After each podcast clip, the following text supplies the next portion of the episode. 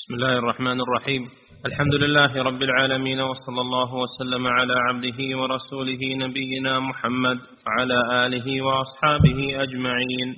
قال المؤلف رحمه الله تعالى الدليل السادس عشر قوله تعالى ومن الناس من يعبد الله على حرف فإن أصابه خير اطمأن به وإن أصابته فتنة انقلب على وجهه خسر الدنيا والآخرة. ذلك هو الخسران المبين. بسم الله الرحمن الرحيم. الحمد لله رب العالمين. صلى الله وسلم على نبينا محمد. الدليل السادس عشر من أدلة تحريم موالاة الكفار. قوله تعالى ومن الناس من يعبد الله على حرف فإن أصابه خير اطمأن به وإن أصابته فتنة انقلب على وجهه. خسر الدنيا والآخرة. ذلك هو الخسران المبين الذي سورة الحج. من الناس أي بعض الناس من يعبد الله على حرف يعني على طرف على طرف من الدين. لم يتمكن الإيمان من قلبه. أو قد يكون أنه ليس في قلبه إيمان. ولكنه أسلم لأجل المعيشة في الدنيا كحالة المنافقين الذين قال الله تعالى فيهم ومن الناس من يقول آمنا بالله فإذا أوذي في الله جعل فتنة الناس كعذاب الله. ولئن جاء نصر من ربك ليقولن إنا كنا معكم. أوليس الله بأعلم بما في صدور العالمين؟ ولا يعلمن الله الذين آمنوا ولا يعلمن المنافقين. الله لا يخفى عليه شيء سبحانه وتعالى ويعامل الناس بحسب نياتهم ومقاصدهم. أما نحن فنعامل الناس بحسب ما يظهر لنا. بحسب ما أظهروه. فمن أظهر الإسلام قبلناه حتى يتبين منه ما ينافي ظاهره فيعامل معاملة المرتد. أما ما لم يظهر لنا منه شيء فإننا نقبله ونكل سريرته إلى الله عز وجل. فإن كان صادقا في إيمانه فاه الله أجره أجر المؤمنين. وإن كان كاذبا في إيمانه جازاه الله جزاء المنافقين. فهو إن سلم منا لا يسلم من الله عز وجل حتى يكون ظاهره وباطنه على الإيمان من غير نفاق. ولهذا قال فإن أصابه خير أي طمع من الدنيا اطمأن به اطمأن بهذا الخير. وقال هذا الدين فيه خير وفيه وفيه غبطة لما يعيش فيه من من نعمة ومن ومن أمن واستقرار. وإن أصابته فتنة أي ابتلاء وامتحان من أجل دينه. انقلب على وجهه فظهر ما كان يكنه في نفسه. من الشك والريب والنفاق تظهر عند الشدائد والمحن.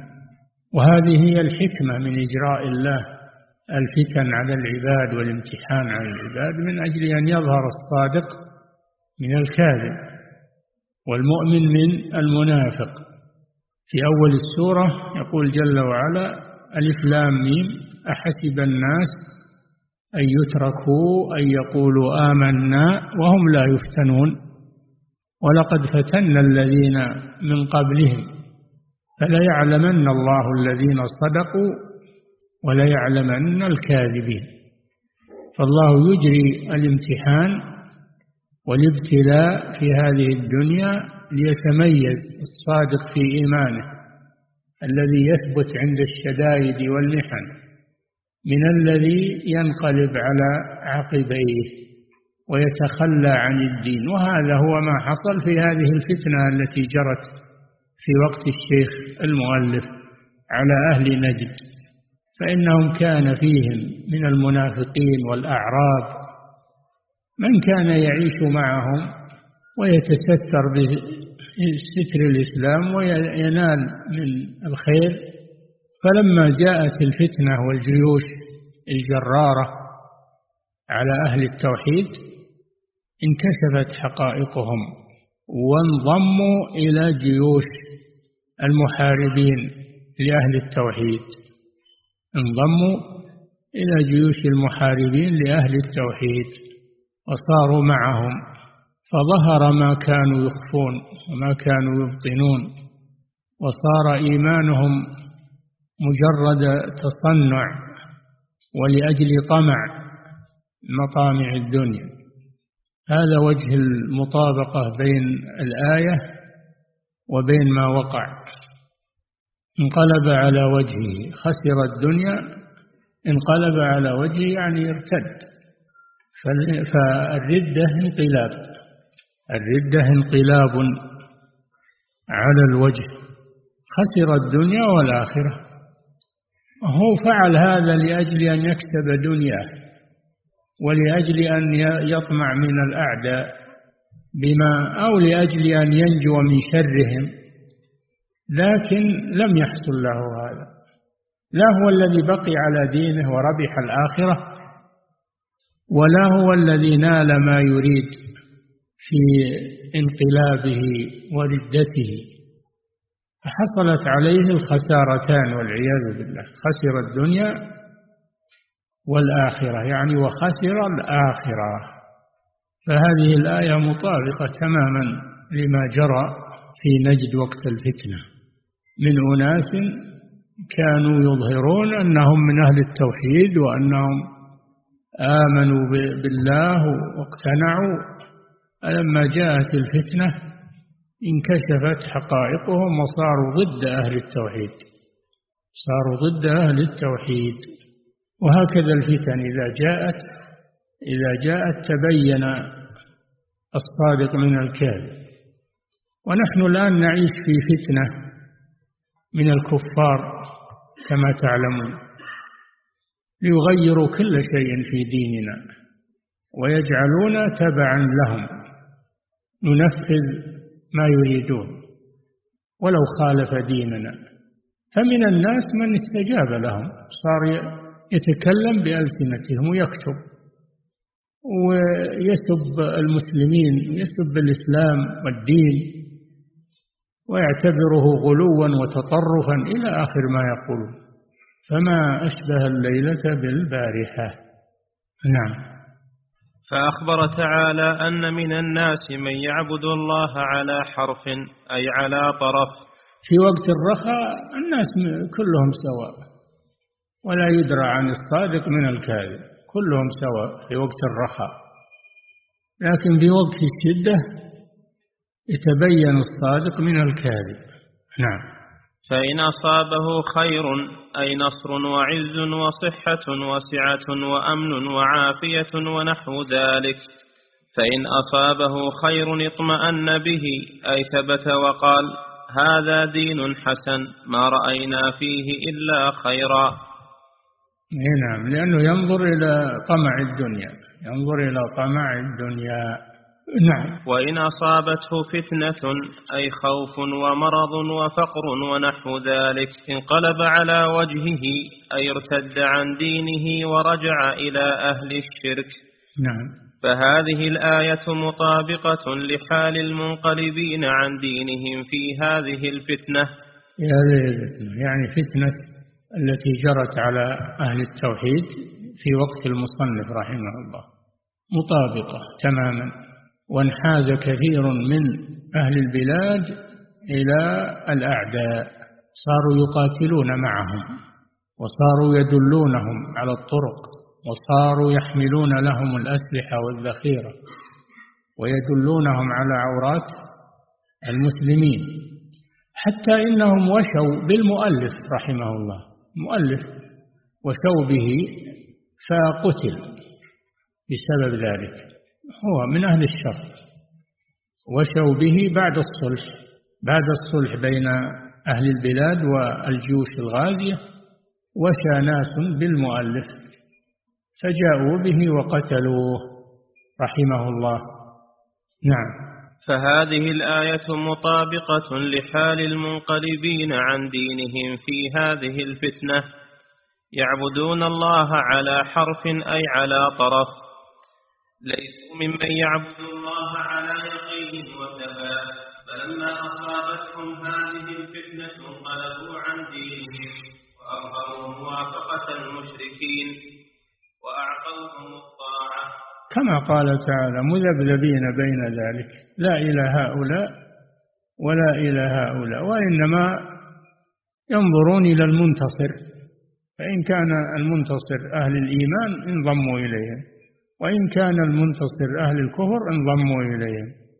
الذين يتربصون بكم. فإن كان لكم فتح من الله قالوا ألم نكن معكم.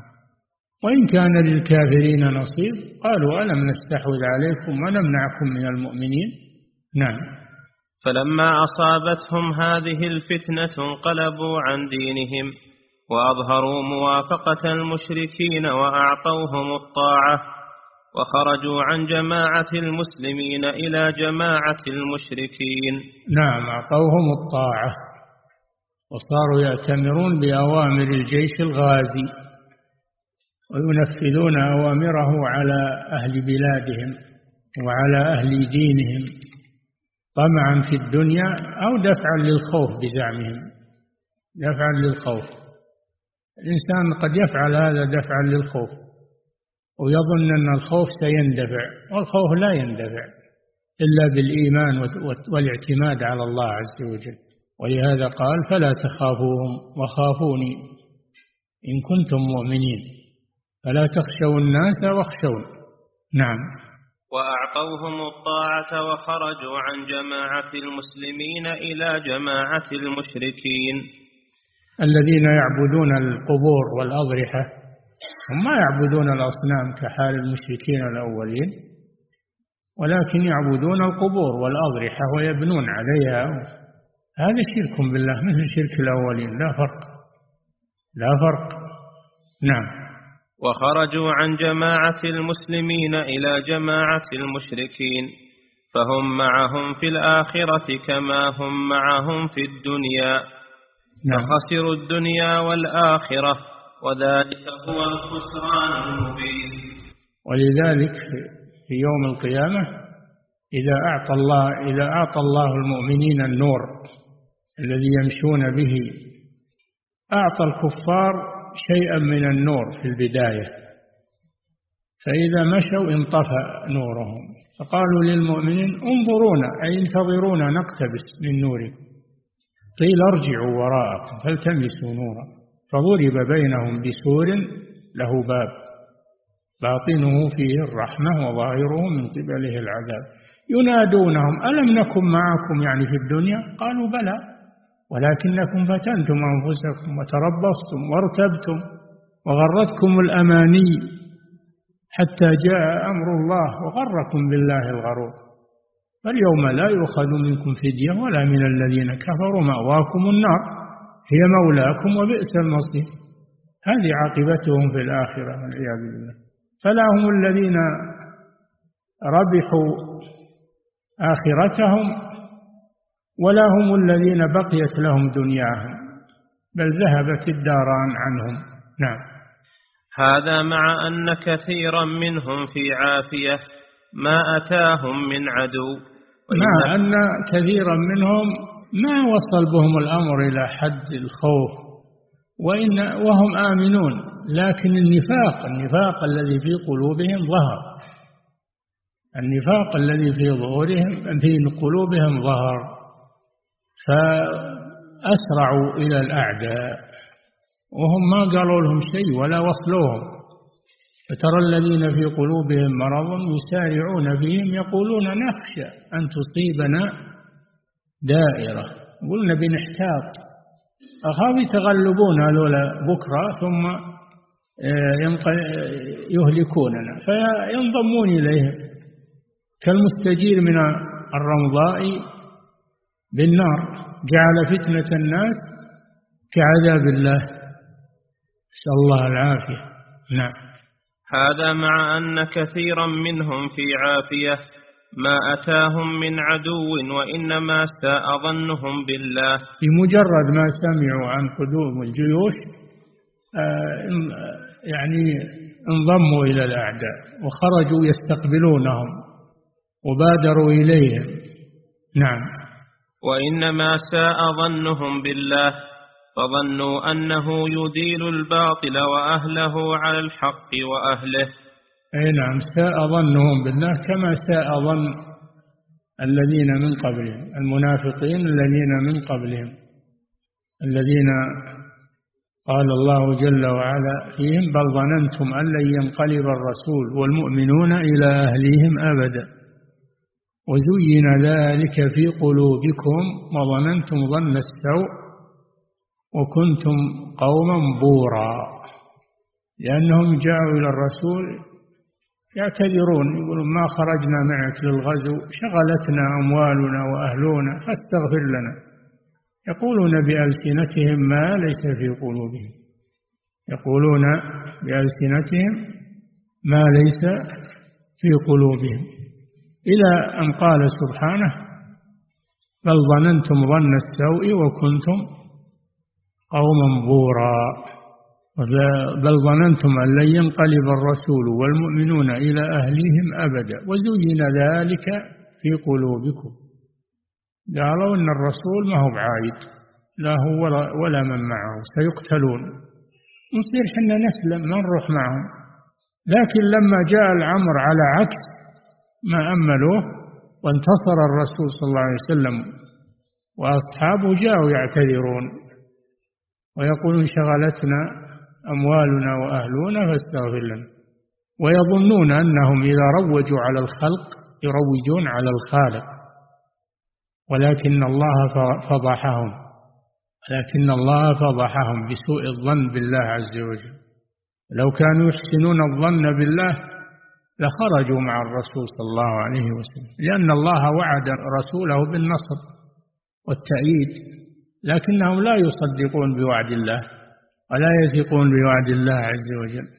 فكانت هذه عاقبتهم أن الله فضحهم وأكذب اعتذارهم.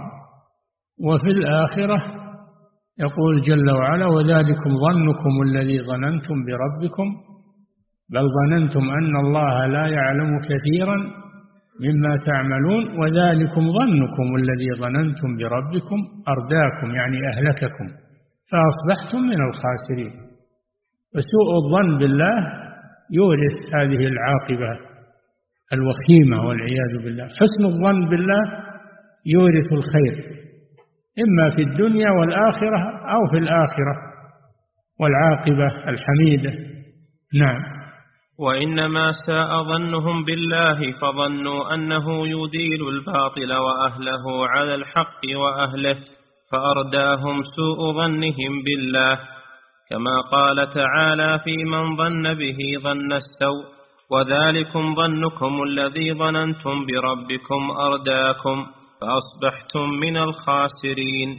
نعم. وأنت يا من من الله عليك بالثبات على الإسلام احذر أن يدخل في قلبك شيء من الريب. نعم احذر من مصير هؤلاء لا تشاركوا اثبت على دينك مهما كلفك الثمن اثبت على دينك ولا تتزحزح عنه لأجل طمع دنيوي أو لأجل خوف من عدو. اثبت على دينك فإن العاقبة للمتقين. واصبر على ما يصيبك اصبر اصبر على ما يصيبك في سبيل دينك. نعم. وأنت يا من من الله عليك بالثبات على الإسلام. احذر أن يدخل في قلبك شيء من الريب أو تحسين أمر هؤلاء المرتدين. لا تقول هذول معذورون هذول الناس خافوا خافوا على أنفسهم وعلى أولادهم فأرادوا أخذ الحيطة. أو تقول هؤلاء مجتهدون ما تعمدوا لا تعتذر عنهم ولا تكن للخائنين خصيما. لا تعتذر عنهم. فتكون مثلهم. نعم. الله لم يعذرهم فكيف أنت تلتمس لهم الأعذار؟ نعم. احذر أن يدخل في قلبك شيء من الريب أو تحسين أمر هؤلاء المرتدين أو أن موافقتهم للمشركين وإظهار طاعتهم رأي حسن. أي نعم. إن هذا من قبيل أخذ الحيطة وأخذ اليد عند العدو و أو يقال هذا اجتهاد منهم وأخطأوا فيه وإلا فهم أهل إيمان أبدا لا تجادل عنهم. الله جل وعلا فضحهم وبين مخازيهم فأنت لا اعتبر أنت اعتبر بحالهم واحذر من أن تتصف بصفاتهم ولا تعتذر عنهم فربك أعلم بهم وبنياتهم. فهكذا يجب موقف المسلم عند الفتن. والفتن لا بد أن تكون في هذه الدنيا. لا بد أن الإنسان يبتلى ويمتحن لكن النتيجة بحسب موقف المسلم من الفتن. نعم. أو أن موافقتهم للمشركين وإظهار طاعتهم رأي حسن. حذرا هذا أشد. إذا قال أنه رأي حسن وصوب ما هم عليه هذا أشد. نعم. أو أن موافقتهم للمشركين وإظهار طاعتهم رأي حسن. حذرا على الأنفس والأموال والمحارم. هذا لا يبيح للإنسان أنه يوافق المشركين ولو خاف على نفسه وعلى أولاده. وعلى ماله. لا لا يوافق المشركين أبدا. تمسك بدينه. تمسك بدينه ويثبت عليه. إلى أن يأتي الله بالفرج. أم حسبتم أن تدخلوا الجنة ولما يأتكم مثل الذين خلوا من قبلكم؟ استهم البأساء والضراء وزلزلوا. حتى يقول الرسول والذين معه متى نصر الله؟ ألا إن نصر الله قريب. كل ما اشتد الأمر فالفرج قريب. قال صلى الله عليه وسلم واعلم أن النصر مع الصبر وأن الفرج مع الكرب وأن لكل عسر يسر. فإذا اشتد الأمر فالفرج قريب. لا تيأس من رحمة الله عز وجل. نعم. فإن هذه الشبهة هي التي أوقعت كثيرا من الأولين والآخرين في الشرك بالله. وهي فتنة موافقة الكفار لأجل سلامة الدنيا لأجل سلامة دنيا الإنسان أو أهله أو ماله. هذه شبهة من قديم الزمان ولكنها شبهة باطلة. المفروض في المسلم أن يثبت على دينه ولا يتنازل ولا يتنازل عنه. نعم. فإن هذه الشبهة هي التي أوقعت كثيرا من الأولين والآخرين في الشرك بالله ولم يعذرهم الله بذلك. وإلا فكثير منهم يعرفون الحق ويعتقدونه بقلوبهم. لكن العقيدة بالقلب لا تكفي لا بد من ظهور ذلك. لازم من ظهور ذلك على الأفعال وعلى الأقوال. أما أنه يعتقد بقلبه الحق لكنه في الظاهر يخالفه هذا لا ينفعه ما في قلبه.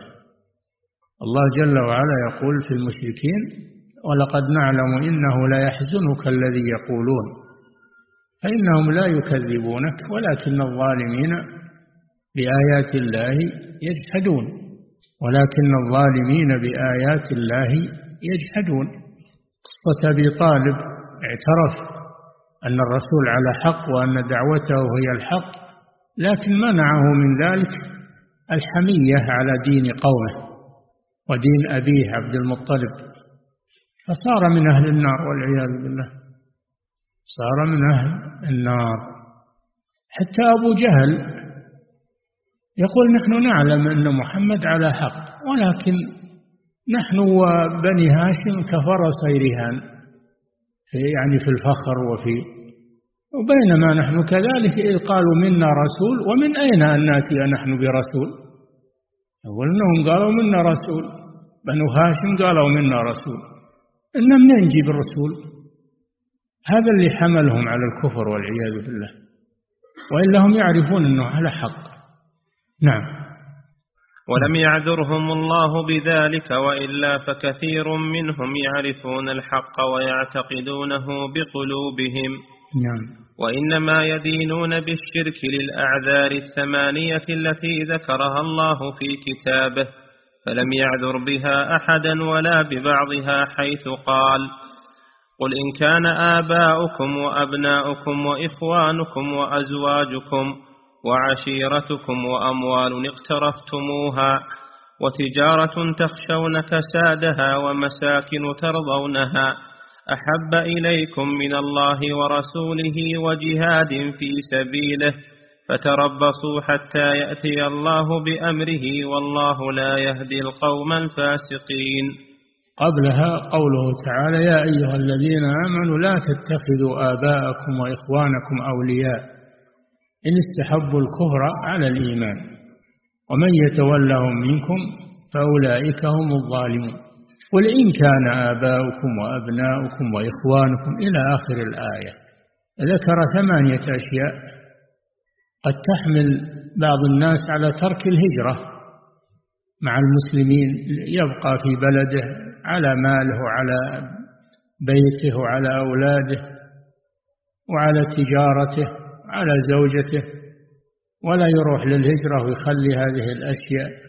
فالله جل وعلا هددهم لأنه إن كان هذه الأشياء أحب إليهم من الله ورسوله وجهاد في سبيله فتربصوا يعني انتظروا هذا تهديد فتربصوا حتى يأتي الله بأمره. من انتصار الحق وظهور الحق وهلاك أعداء الرسول صلى الله عليه وسلم. والله لا يهدي القوم الفاسقين. الله لا يهدي القوم الفاسقين أي الخارجين عن طاعة الله عز وجل. لا يهديهم عقوبة لهم. فالله لا يضع الهداية إلا في من يستحقها. وهو الذي يرغب في الهداية يرغب في الهداية ويطلبها. أما الذي لا يرغب الهداية ولا يريدها فهذا يعاقبه الله بالحرمان. ولهذا قال الفاسقين فجعل الفسق علة لعدم هداية الله لهم لأنهم خارجون عن طاعة الله عز وجل. نعم. الدليل السابع عشر قوله تعالى وفي الآية دليل على أن أنه لا يلام الإنسان على محبة هذه الأشياء. ما يلام على محبتها لكن يلام إذا قدم محبتها على محبة الله ورسوله. إنه يلام. أما أنه يحبها لكن يقدم محبة الله ورسوله والجهاد في سبيل الله ولا يلام على هذه المحاب. نعم. الدليل السابع عشر. قوله تعالى إن الذين ارتدوا على أدبارهم من بعد ما تبين لهم الهدى الشيطان سول لهم وأملى لهم. ذلك بأنهم قالوا للذين كرهوا ما نزل الله سنطيعكم في بعض الأمر والله يعلم إسرارهم. فكيف إذا توفتهم الملائكة يضربون وجوههم وأدبارهم؟ ذلك بأنهم اتبعوا ما أسخط الله وكرهوا رضوانه فأحبط أعمالهم. نعم. دليل الدليل؟ السابع عشر. السابع عشر. قوله تعالى إن الذين ارتدوا على أدبارهم يعني عن الدين ارتدوا عن الدين. فالارتداد عن الدين ارتداد على الأدبار بدل ما هو يمشي على وجهه متجها إلى الجنة ارتد على عقبه مرتدا إلى النار والعياذ بالله. إن الذين ارتدوا على أدبارهم بعد ما تبين لهم الهدى ما هو عن جهل؟ هذا في دليل على أن الجاهل يعذر. لكن هؤلاء ليسوا عن جهل وإنما هو بعد ما تبين لهم الهدى. ارتدوا على أدبارهم بعد ما تبين لهم الهدى. الشيطان سول لهم وأملى لهم. الشيطان الذي هو عدوهم هو الذي قادهم إلى هذا الارتداد وأطاعوا عدوهم ليخرجهم من الإسلام إلى الكفر ومن النور إلى الظلمات. الذين كفروا أولياءهم أولياءهم الطاغوت يخرجونهم من النور إلى الظلمات. وهذا في كل زمان ومكان. الشياطين الإنس والجن يحاولون صرف المسلمين عن دينهم. ويحاولون ويحاولون ردة المسلمين عن دينهم دائما وابدا. بما يقيمون من الشبهات والمغريات والتهديدات. هذا دائما وابدا. هو هذا خاص بالذين نزلت فيهم الآية؟ الشيطان سول لهم وزين لهم الردة وأملى لهم أملى لهم ما آه، هم عليه وزينه في قلوبهم ووعدهم بالوعود الحسنة. أملى لهم وعدهم بالوعود الحسنة والنتائج الطيبة حتى يرغبهم في الردة سول لهم وأملى لهم ذلك بأنهم أي بسبب أنهم ذلك أي ما حصل لهم من الردة. ما حصل لهم من الردة هو بسبب أنهم قالوا للذين كرهوا ما أنزل الله. سنطيعكم في بعض الأمر. الذين كرهوا ما أنزل الله ومن كره ما أنزل الله قد ارتد عن الدين. كما في أول السورة. أول السورة ذلك بأنهم اتبعوا ما أسخط الله وكرهوا رضوانه فأحبط أعمالهم. فالذي يكره ما أنزل الله يكون مرتدا والعياذ بالله. فهم أطاعوا المرتدين الذين كرهوا ما أنزل الله أطاعوا قالوا سنطيعكم في بعض الأمر بعد ما هو ما هو طاعة مطلقة في بعض الأمر. سنطيعكم في بعض الأمر. وعدوهم. ما أطاعوهم فعلا ولكن وعدوهم. وأيضا لم يقولوا نطيعكم في كل الأمر بل في بعض الأمر. والله يعلم إسرارهم. يعلم ما في قلوبهم وما يتناجون به بينهم ويسرونه عن المسلمين. ثم ذكر عاقبتهم فكيف إذا توفتهم الملائكة؟ ملائكة الموت. إذا توفتهم ملائكة الموت حتى إذا جاء أحدكم الموت توفته رسلنا يعني الملائكة وهم لا يفرطون. ولو ترى إذ يتوفى الذين كفروا الملائكة يضربون وجوههم وأدبارهم. وهنا يقول فكيف؟ هذا تعجب. كيف لو رأيت حالتهم عند الموت والاحتضار؟ توفتهم الملائكة. يضربون أي الملائكة يضربون وجوههم ويضربون أدبارهم بالمقارع والآلات التي يضربونهم بها مضارب شديدة والعياذ بالله. يضربون وجوههم وأدبارهم. وهذا شيء لا نشعر به نحن. يمكن يكون عندهم من يحضر موتهم ولكن ما يدري عن ما يجري لهم مع الملائكة. لأن هذا من علم الغيب الذي لا يعلمه إلا الله. فالمحتضر يرى ما لا نرى ويحضر ما لا يحضرنا لأنه دخل في عالم آخر دخل في عالم آخر. حضرته الملائكة ونحن لا نراهم. هو يراهم يرى الملائكة ونحن لا نراهم. فالمحتضر دخل في عالم الغيب وأول الآخرة. جاءته ملائكة الموت وجاءوه باستياط والعياذ بالله وهو يحتضر. فزيادة على استخراج روحه هو يضرب من الأمام ومن القفا والعياذ بالله. يضربون وجوههم وأدبارهم.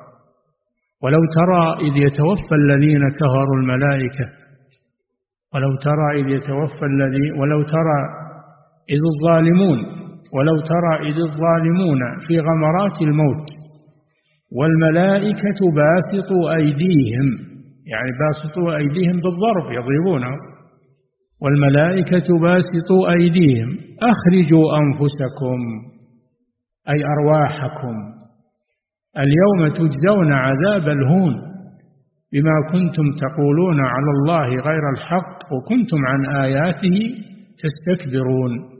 هذا يحصل عند وفاة المرتد والكافر والمنافق والعياذ بالله يموت أسوأ ميتة وتصعب روحه في جسده تصعب روحه في جسده واستخراجها تصعب جدا ويتألم بها وتخرج على صفة مفزعة والعياذ بالله. هذه عاقبة المرتدين عن دينهم. وما أقرب هذه العاقبة ما أقرب الموت وأسرع الموت. وهؤلاء المرتدون يواجهون عنده هذه العاقبة السيئة. أي هذا أشد وأذى الكفار؟ لو قدر أنه يحصل منهم أذى أي ما يلاقيه المرتد عند الموت والمنافق؟ وما يناله على دينه في الدنيا وهو على قيد الحياة. نعم. فيجب المقارنة بين هذا وذاك. نعم. فذكر تعالى عن المرتدين على أدبارهم أنهم من بعد ما تبين لهم الهدى ارتدوا على علم. على علم ولم يكن عن جهل. نعم. ولم ينفعهم علمهم بالحق مع الردة. وغرهم. والعلم هو كما كما هو معلوم. العلم يحصل ببلوغ القرآن بلوغ السنة. من سمع القرآن وسمع السنة فإنه صار عالم. صار عالما بدينه. وإن لم يكن عالما بالتفاصيل لكنه علم الحق من الباطل.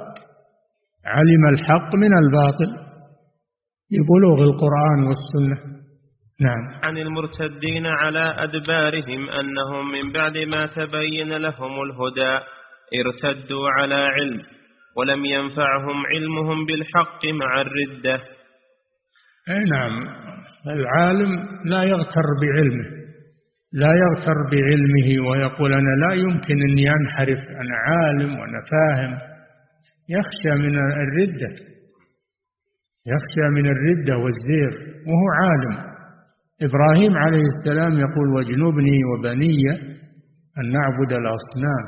محمد صلى الله عليه وسلم يقول يا مقلب القلوب ثبت قلبي على دينك.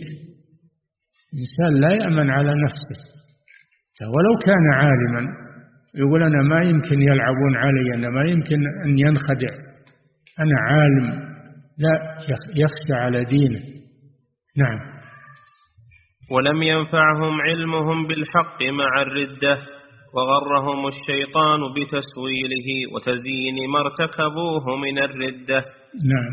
وهكذا حال هؤلاء المرتدين في هذه الفتنة. غرهم الشيطان.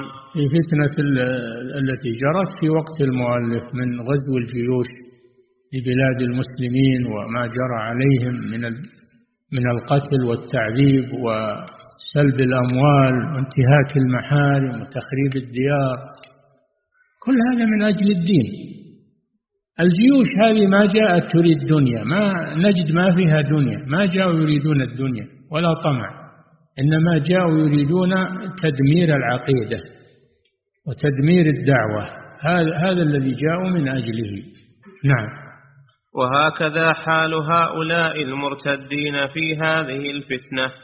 غرهم الشيطان وأوهمهم أن الخوف عذر أن الخوف عذر لهم في الردة. الخوف ما هو بعذر تكرر هذا. إن الخوف ما هو بعذر. الإكراه الإكراه هو اللي عذر بشرط أن يكون في الظاهر لا في الباطن لا في القلب. الإكراه. وأما الخوف فليس عذرا. نعم. غرهم الشيطان وأوهمهم أن الخوف عذر لهم في الردة. وأنهم بمعرفة الحق ومحبته والشهادة به لا يضرهم ما فعلوه.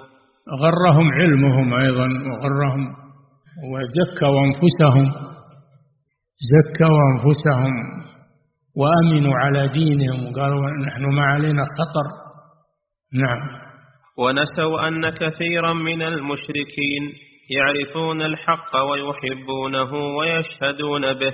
نعم كما ذكرت لكم نماذج من قوله تعالى فإنهم لا يكذبونك ولكن الظالمين بآيات الله يجحدون وقول أبي طالب وقول أبي جهل وقول واليهود والنصارى. يعرفون الحق الذين آتيناهم الكتاب يعرفونه كما يعرفون أبناءهم وإن كثيرا منهم لا يكتمون الحق وهم يعلمون. فهم ما كفروا بمحمد عليه الصلاة والسلام لأنهم يجهلون أنه نبي الله يعلمون أنه نبي الله وهو موجود عندهم في التوراة والإنجيل وأخبار الرسل السابقة. وما عليه الرسول الرسول على جادة الأنبياء ما اختلف عنها عليه الصلاة والسلام. ما جاء بشيء جديد ما كنت بدعا؟ قل ما كنت بدعا؟ من الرسل. ما جاء بشيء جديد لم تأتي به الرسل حتى يقولوا خالف الرسل. يعلمون هذا لكن الذي منعهم من اتباعه هو الحسد لأنهم يريدون أن تكون النبوة في بني إسرائيل. صارت النبوة في, في, في بني إسماعيل وهم لا يريدون هذا.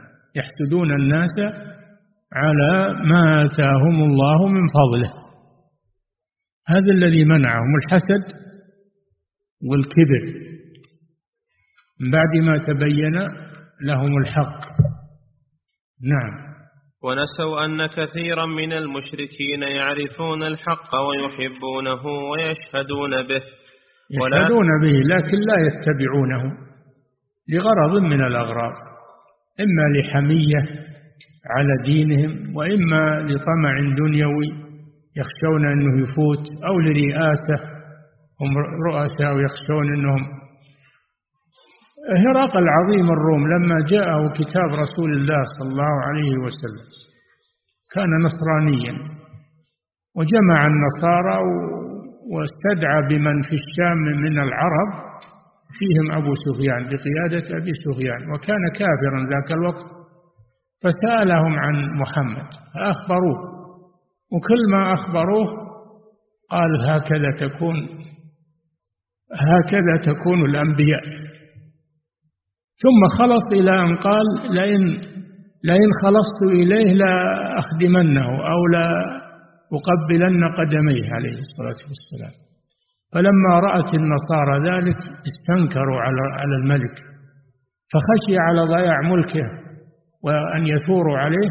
قال لا أنا ما جمعتكم إلا بختبركم أشوف ثباتكم على دينكم. ولا أنا ما ما نمتبع محمد. لكن يوم أشوف أنتم تثبتون على دينكم ولا لا. فترك الحق وهو يعلمه والعياذ بالله. ويعرفه. نعم.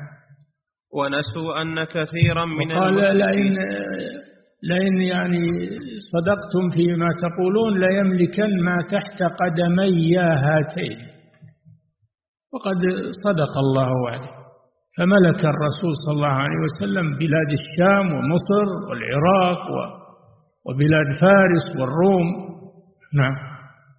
ونسوا أن كثيرا من المشركين يعرفون الحق ويحبونه ويشهدون به. نعم. ولكن يتركون متابعته والعمل به محبة للدنيا نعم. وخوفا على الأنفس والأموال والمآكل والرئاسات. هذا هو الذي يصرف كثيرا من الناس عن قبول الحق بعد معرفته وهذه آفة عظيمة وابتلاء. هذا من الابتلاء والامتحان أيضا. هذا من الابتلاء والامتحان. نعم. ثم قال تعالى ذلك بأنهم قالوا للذين كرهوا ما نزل الله سنطيعكم في بعض الأمر. فأخبر تعالى أن سبب ما جرى عليهم من الردة وتسويل الشيطان وإملائه لهم هو قولهم للذين كرهوا ما نزل الله سنطيعكم في بعض الأمر. فهم وعدوهم هم وعدوهم وعد ولم ينفذوا وأيضا ما وعدوهم بالطاعة الكاملة بل ببعض الشيء بعض الطاعة ومع هذا ارتدوا على أدبارهم من بعد ما تبين لهم الهدى. نعم. فإذا كان من وعد المشركين الكارهين لما أنزل الله بطاعتهم في بعض الأمر كافرا وإن لم يفعل ما وعدهم به فكيف بمن وافق المشرك فكيف بمن وافق المشركين الكارهين لما أنزل الله من الأمر بعبادته وحده لا شريك له وترك عبادة ما سواه من الأنداد والطواغيت والأموات. نعم. وأظهر أنهم على هدى وأن أهل التوحيد مخطئون في قتالهم وأن الصواب في مسالمتهم. نعم الصواب في مسالمتهم يقولون. وهذا ما ينادى به الآن إن إن الإنسانية إخوة وحرية الأديان كل على دينه و ولا يصدقون في هذا. ما يريدون الإسلام. ما يريدون الإسلام ولا أن يكون مع الأديان. يريدون القضاء عليه. لكن يأتون بهذا كالخداع. كل يبقى على دينه وحرية الأديان وحرية العقيدة. ولا إكراه في الدين ولا ولا ويجوبون هالأمور هذه ولا حول ولا قوة إلا بالله. نعم. وأظهر أنهم على هدى وأن أهل التوحيد مخطئون في قتالهم. وأن يقولون الجهاد هذا خطأ. جهاد المسلمين للكفار هذا خطأ. وهذا عدوان. والدين الإسلام ما هو بدين قتل. دين تسامح ودين محبة كما يقولون دين دين هذا يدعون إليه الآن. دين الإسلام ما هو بيقاتل الناس من أجل الطمع في دنياهم أو أموالهم أو إنما يقاتلهم لإزالة الشرك وعبادة غير الله عز وجل. قاتلوهم حتى لا تكون فتنة ويكون الدين كله لله. هذه الغرض من الجهاد. يكون الدين كله لأن الله خلق الخلق لعبادته.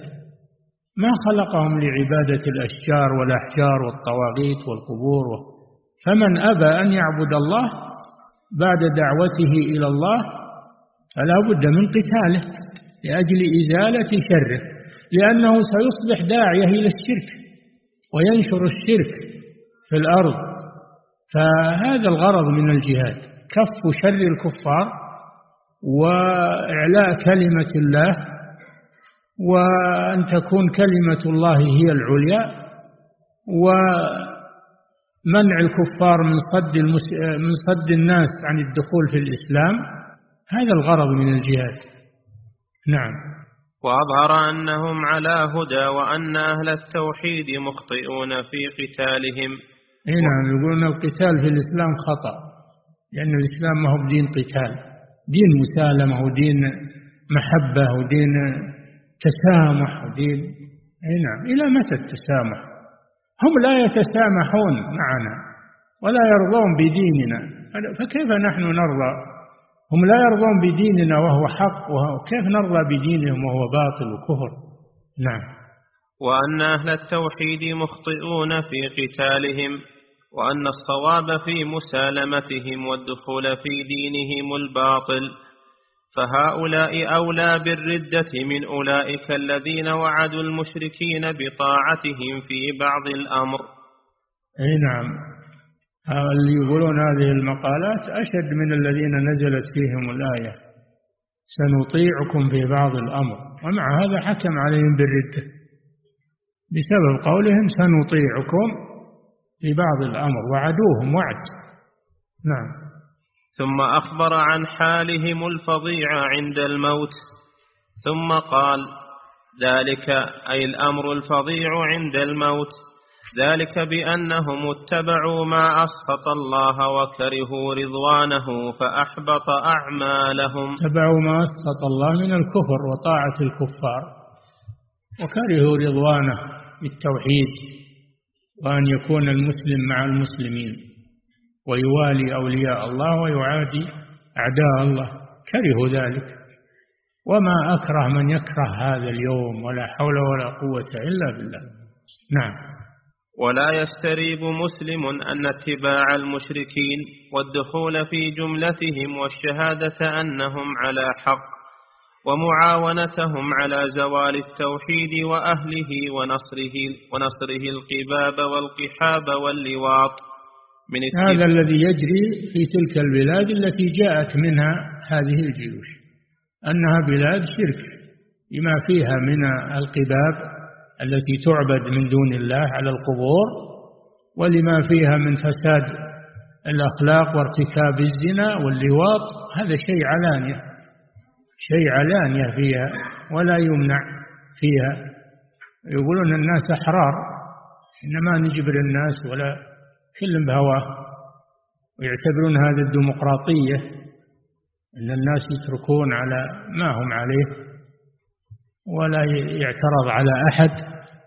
هذه هي الديمقراطية التي ينادون بها اليوم. نعم.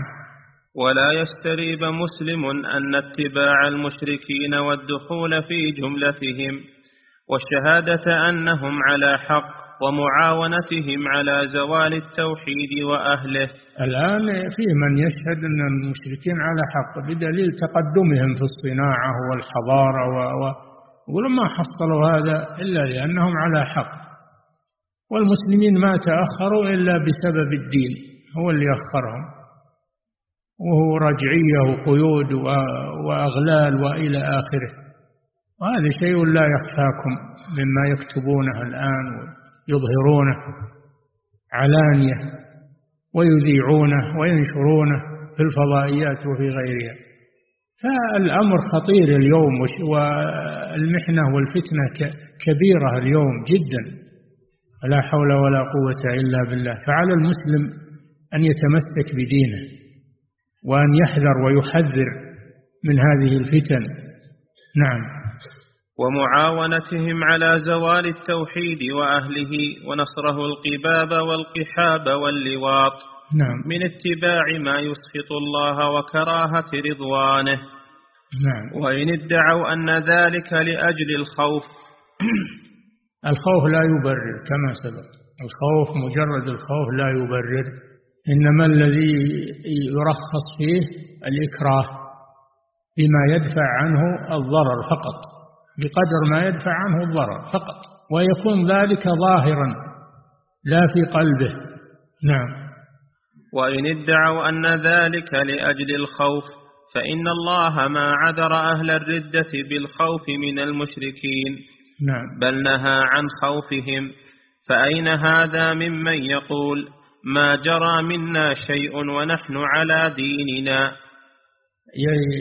يأيدون الجيوش الغازية ويحملونهم ويقاتلون معهم ويدلونهم على عورات المسلمين ويقولون حنا ما جرى منا شيء حنا ما زلنا على ديننا. ما زلنا على ديننا. هذا من, من هذا من الانتكاس والعياذ وين الدين مع هذه الأمور؟ نعم. اللي على دينه ما يعمل هذه الأعمال. نعم. الدليل الثامن عشر. يكفي. أحسن الله إليكم صاحب الفضيلة. هذه أسئلة كثيرة أعرض على فضيلتكم ما تيسر منها. هذا السائل يقول هل إساءة, هل إساءة الظن بالله تعالى كفر مخرج من الملة أم أنها كبيرة من كبائر الذنوب؟ إذا أساء الظن بالله وأنه لا ينصر الإسلام والمسلمين هذه ردة عن, عن الدين. أما إذا أساء الظن بالله أنه ما يرزقه وما يعطيه شيء أو ما أشبه ذلك هذه معصية. لكن إذا أساء الظن أنه ما ينصر المسلمين ولا ولا ولا يعاقب الكفار وأنه يؤيد الكفار ويعطيهم ويأيدهم ويقويهم هذا ردة عن الإسلام. نعم. أحسن الله إليكم صاحب الفضيلة وهذا السائل يقول ما معنى قول النبي صلى الله عليه وسلم في الخوارج؟ أنهم يمرقون من الدين كما يمرق السهم من الرمية. أي نعم. يمرقون من الدين كما يمرق السهم من الرمية. السهم يوضع في القوس ويوضع في القوس ثم يرمى بواسطة الثقب الذي الذي في لأن القوس ينقسم إلى وتر وإلى قوس.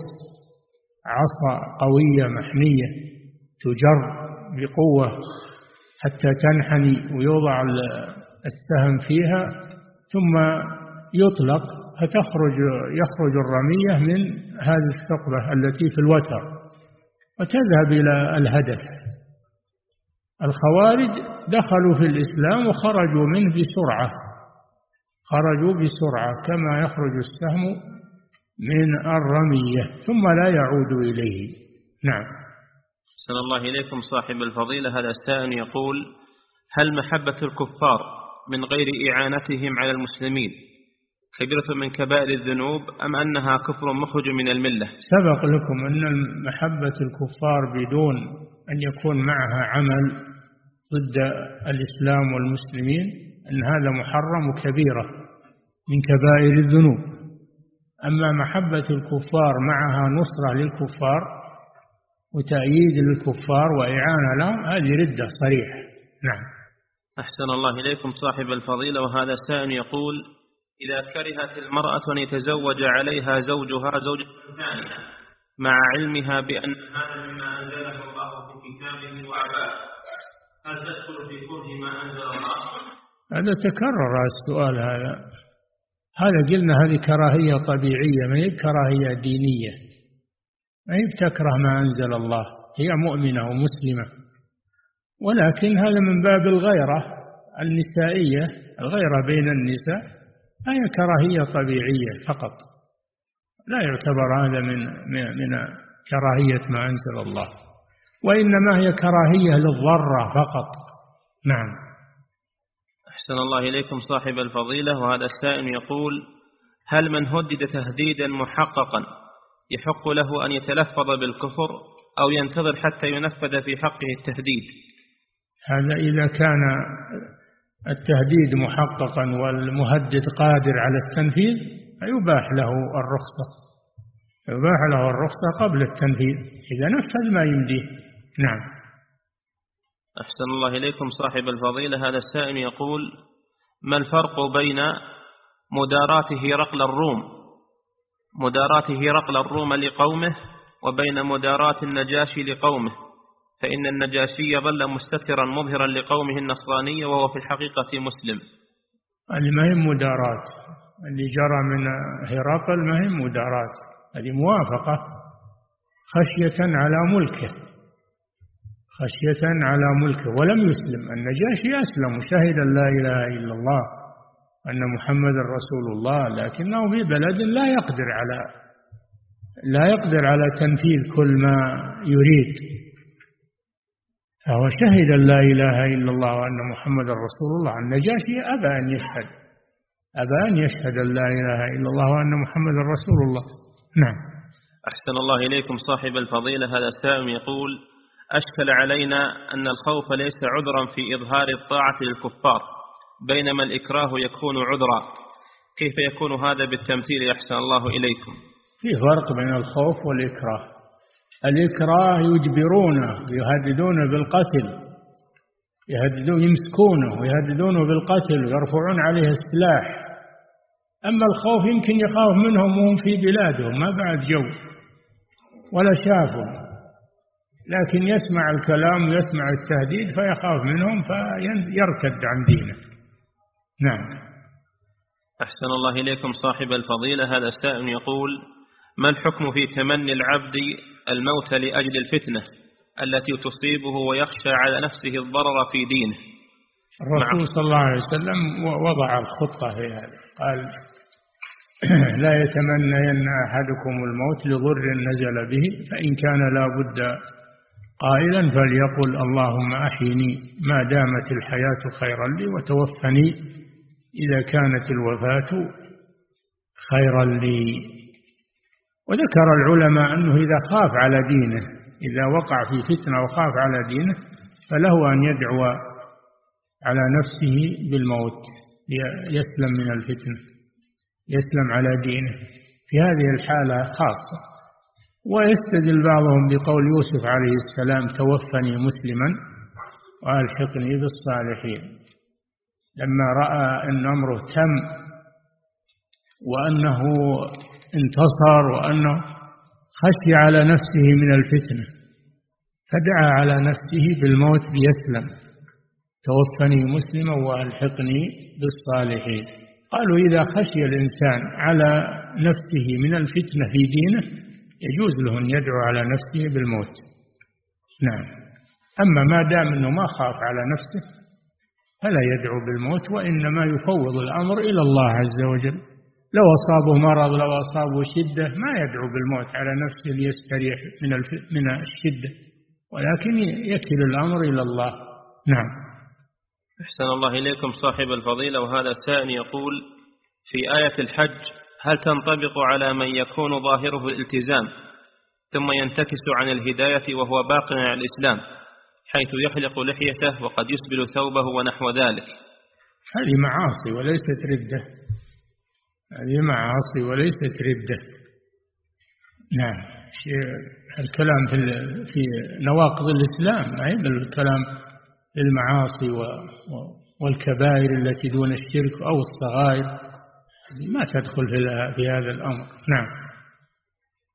أحسن الله إليكم صاحب الفضيلة. هذا السائل يقول ما الحكم على من أظهر الشرك وأبطن الإيمان؟ خوفا من الأذى لأنه في بلادهم مع العلم أنه لم يكره على ذلك. ما يجوز إظهار الشرك. إظهار الشرك ما يجوز. أنه يفعل مثل فعلهم يقول مثل قولهم. ما يجوز له هذا. لا يبقى معهم إلا إن كانوا أسروه. أما إذا كان ما أسروه يهاجر يفر بدينه. نعم. أحسن الله إليكم صاحب الفضيلة. هذا السائل يقول أحد المحسوبين على الدعوة يخرج في هذه الأيام في وسائل الإعلام ويقول إنه لا يقال الكافر عند دعوته وإنما يقال له الغير والطرف الآخر. وغير المسلم إن كان يطمع في إسلامه وإن كان غير ذلك فإنه يقال له عندئذ كافر. فهل هذا القول صحيح؟ نعم هو إذا بغيت تدعوه إلى الإسلام ما تقول له يا كافر. ما تقول له يا كافر. إذا قلت له يا كافر يأنف. لكن قل له أنت إنسان وعاقل تريد لنفسك الخير وتريد وهذا هو الإسلام وتشرح له الإسلام. ترغبه تجيبه بالكلام الطيب. قال الله جل وعلا فقولا له قولا لينا لعله يتذكر ويخشى. ادعو إلى سبيل ربك بالحكمة والموعظة الحسنة وجادلهم بالتي هي أحسن. عند الدعوة ما يقال أنت كافر. أما عند بيان الأحكام أن هذا مسلم وهذا كافر فيقال هذا. في فرق بين المسلم والكافر عند الأحكام. نعم. أحسن الله إليكم صاحب الفضيلة. وهذا سائل يقول ما حكم التضاحك مع الكفار والبشاشة في وجوههم؟ لا يجوز هذا. إذا كان هذا صادرا عن محبة إذا كان يبش في وجوههم ويضحك في وجوههم صادر عن صداقة ومحبة هذا لا يجوز. أما إن كان مصانعة فالأمر أخف لكنه محرم أيضا لكنه أخف. نعم.